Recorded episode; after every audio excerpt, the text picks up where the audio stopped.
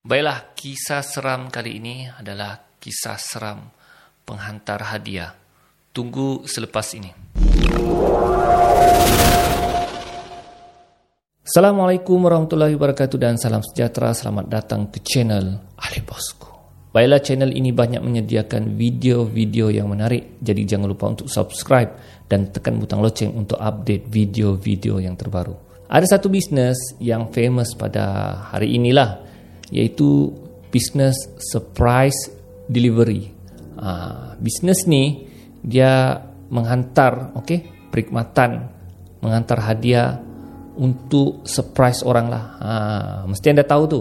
Satu dia macam mereka hantar hadiah berbentuk jambangan bunga, ada coklat, ada hadiah kek, dalam kek tu ada duit. Uh, okey dan mereka selalu bagi surprise delivery ni kepada individu seperti untuk majlis hari jadi okey ulang tahun perkahwinan hari ibu hari bapa valentine day. Ha, jadi mereka ambil tempahan dan mereka hantarlah kepada keluarga ataupun individu berkenaan. Oh memang kata orang bisnes ni memang menjadi trending lah pada hari ini ha, bila sudah jadi trend, trending ha, memang memang banyak tempahan lah ya. Dan mereka rasa bisnes ni mendapat keuntungan. Jadi dijadikan cerita ada dua orang perempuan ni lah menjalankan bisnes ni. Uh, satu namanya Simila satu namanya Siti uh, okey mereka baru mulakan perniagaan ini dan perniagaan tersebut mendapat sambutan. Uh, mereka mendapat tempahan untuk bagi hari jadi okey ulang tahun perkahwinan hari ibu dan perkhidmatan mereka ni kata orang viral lah ya viral dan mereka orang yang mula-mula berniaga di kawasan tersebut lah ha, jadi dijadikan cerita mereka mendapat tempahan daripada sebuah keluarga. Okey? Daripada seorang suami okey? Dia ingin buat surprise kepada isteri dia sempena ulang tahun perkahwinan mereka yang kelima. Ha, tapi si suami ni buat tempahan sebulan awal. Sebab suami tersebut dia takut terlupa lah terlupa tarikh. Nanti terlupa bagi hadiah. Ya biasalah lelaki ni. Dia tidak ingat selalu lupa yang perkara detail-detail begini. Jadi mereka pun ambillah tempahan daripada keluarga tersebut. Dijadikan cerita pada tarikh okey tarikh pengantaran hadiah tersebut mereka pun pergi ke alamat yang tempat lah tempat yang hendak dihantar.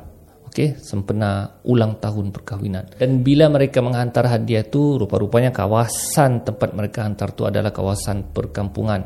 Dan rumah perkampungan ni dia tidak rapat okey dia tidak rapat macam rumah-rumah perumahan tak taman lah.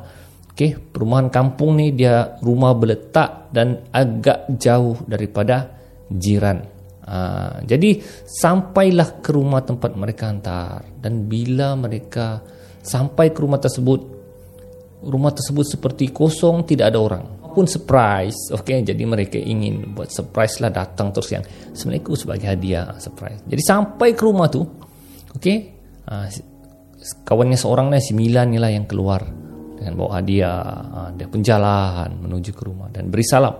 Assalamualaikum tapi tidak ada orang yang menyaut. Ha, dan kali kedua, Assalamualaikum pun tidak ada orang. Dan kali ketiga, mereka beri salam Assalamualaikum pun tidak ada orang sambut. Dan Siti yang kawannya dalam kereta ini nampak ada kelibat orang di belakang. Ha, kemudian dia tegur si Mila. Eh Mila dia cakap. Ada orang di belakang tu lah dia cakap. Mungkin itu orangnya. Ha, perempuan tu. Ha, mungkin itu istri dia. Ha, dia teriak dari kereta lah. Dan bila si Mila jenguk. Eh betul ada orang di belakang tengah sidai kain. Jadi si Mila pun pergilah bagian belakang. Okey dan dia tegur. Ah, kak, Assalamualaikum kak. Ah, ni ada hadiah daripada suami kakak. Ah, sempena ulang tahun perkahwinan. Ah, dan kakak yang tengah menjemur tu, dia hanya menoleh dan senyum. Ah, memerhati si Mila. Ah, dia cakap, eh kenapa pula kakak ni senyum saja kan? Si Mila cakap. Ah, kak, ni hadiah kak. Ha, tapi perempuan tu hanya diam dan senyum memerhati si Mila. Jadi si Mila ni fikirlah mungkin kakak ni bisu ke pekak ke kan? Ha, atau tidak boleh bercakap. Jadi si Mila pun uh, hulurkanlah hadiah tu. Tapi kakak tu tidak berganjak. Dia hanya di jemuran dan melihat senyum kepada si Mila. Ai dia cakap si Mila cakap kenapa kakak ni tak nak ambil kan jadi si Mila lagi pergi lagi dekat dengan kakak tu untuk hulurkan hadiah tu. Dan sampai tempat kakak tu kakak tu hulur tangan lah untuk ambil hadiah tu. Dan apabila si Mila bagi kakak tu tidak dapat tangkap tapi hadiah tu tembus. Okey tembus tangannya dan jatuh ke tanah. Eh si Mila cakap kenapa kakak tu tak dapat sambut atau tak dapat tangkap hadiah tu kan? Jatuh ke tanah. Dan perempuan tu hanya senyum depan si Mila. Jadi si Mila pelik. Eh kenapa? Hadiah ni jatuh kan? Ha, kemudian si Mila cakap eh kak jatuh kak. Sorry kak dia cakap. Ha, dia rasa mungkin dia bagi tu tidak sampai lah. Tapi dia rasa sampai hadiah tu. Tapi entah kenapa kakak tu tidak dapat tangkap hadiah tu. Dan ketika dia ambil hadiah tu untuk dia bagi semula dengan kakak tu kakak tu berpusing dan berjalan menuju ke pintu dapur belakang rumah tu. Jadi dia pula pelik lah si Mira ni eh kak kak kak hadiah kak tapi kakak tu sudah tidak hiraukan dia kakak tu hanya berjalan menuju ke pintu dapur dan setibanya di pintu dapur kakak tu tidak tidak buka pintu tu dia terus tembus langgar dinding pintu tu dan halus lah masuk ke dalam rumah tersebut. Ui, si Mila pun terkejut. Eh, kakak tu macam mana boleh tembus? Dia cakap kan. Macam mana boleh tembus masuk dalam rumah? Ah, guys. Si Mila sudah rasa hairan dan pelik. Dia rasa apa yang dia nampak tu macam eh, mustahil lah. Adakah dia magician? ya. Jadi si Mila macam yang hari ini siang lah. Tak akan hantu dia cakap. Lepas tu dia perhati kawannya yang tengah tunggu dalam kereta. Kawannya yang dalam kereta tu muka kawan dia sudah cuak. Kemudian dia panggil Mila, dia cakap. Mila, masuk Mila. Itu bukan manusia, dia cakap. Jadi si Mila ni dia lepaskan hadiah yang surprise delivery tu dia terus lari masuk ke dalam kereta kerana kerana mereka terkejut melihat kejadian tersebut. Mereka seperti tidak percaya dengan apa mereka nampak. Ya, mereka masuk dalam kereta dan terus belah dari tempat tersebut. Masih bergegar si Mila seperti tidak percaya. Dan kawan CCTV itu macam yang masih tergamam dengan apa yang berlaku. Jadi si Mila cakap, eh apa yang kita nampak tadi? Apa yang kita nampak tadi? Siti apa yang kita nampak tadi? Aku tak tahu Mila, aku tak tahu Mila. Macam mana dia cakap perempuan tu boleh tembus masuk ke dalam pintu dapur tu? Weh, aku pelik. Weh, aku rasa itu bukan manusia lah dia cakap.